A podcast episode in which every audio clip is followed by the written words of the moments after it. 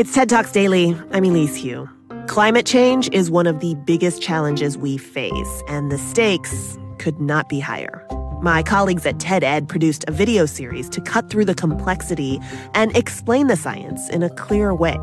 It's inspired by Bill Gates' new book, How to Avoid a Climate Disaster. And today's lesson is about a material that's all around us, has a huge carbon footprint, and how to reinvent it.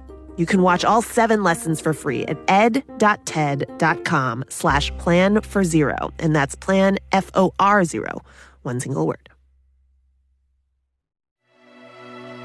Thousands of years ago, the Romans invented a material that allowed them to build much of their sprawling civilization.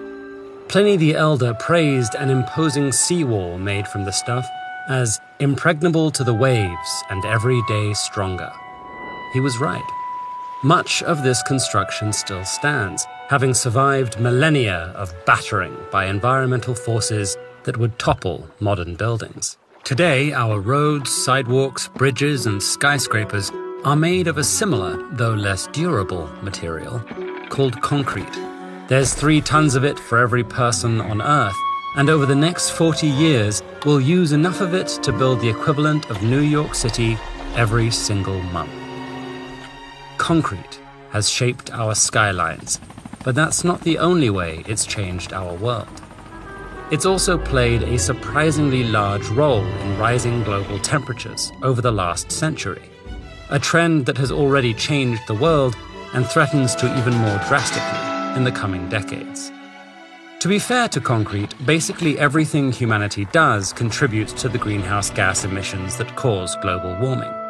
Most of those emissions come from industrial processes we often aren't aware of, but touch every aspect of our lives. Look around your home. Refrigeration, along with other heating and cooling, makes up about 6% of total emissions. Agriculture, which produces our food, accounts for 18%. Electricity is responsible for 27%. Walk outside and cars zipping past, planes overhead, trains ferrying commuters to work, transportation, including shipping, contributes 16% of greenhouse gas emissions. Even before we use any of these things, making them produces emissions. A lot of emissions. Making materials, concrete, steel, plastic, glass, aluminum, and everything else, accounts for 31% of greenhouse gas emissions. Concrete alone is responsible for 8% of all carbon emissions worldwide, and it's much more difficult to reduce the emissions from concrete than from other building materials.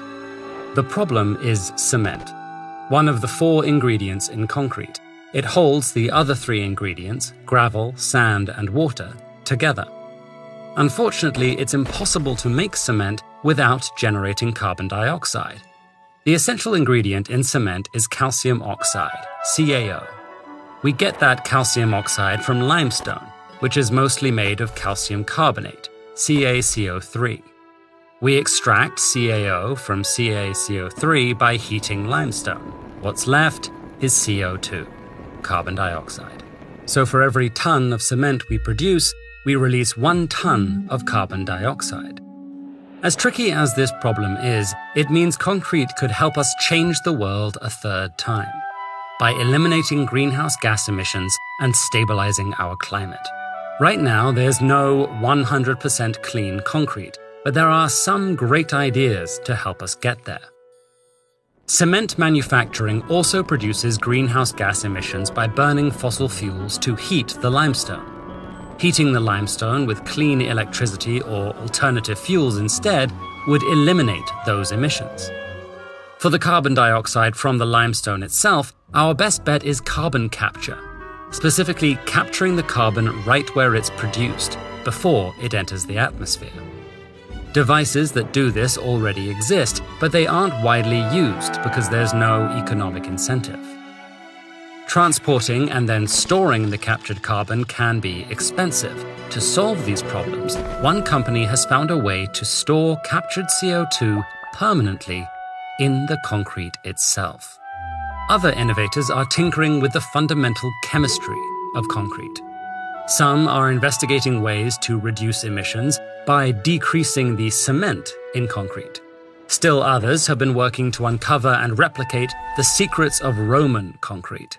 They found that Pliny's remark is literally true. The Romans used volcanic ash in their cement. When the ash interacted with seawater, the seawater strengthened it, making their concrete stronger and more long lasting than any we use today. By adding these findings to an arsenal of modern innovations, hopefully we can replicate their success, both by making long lasting structures and ensuring our descendants can admire them thousands of years from now.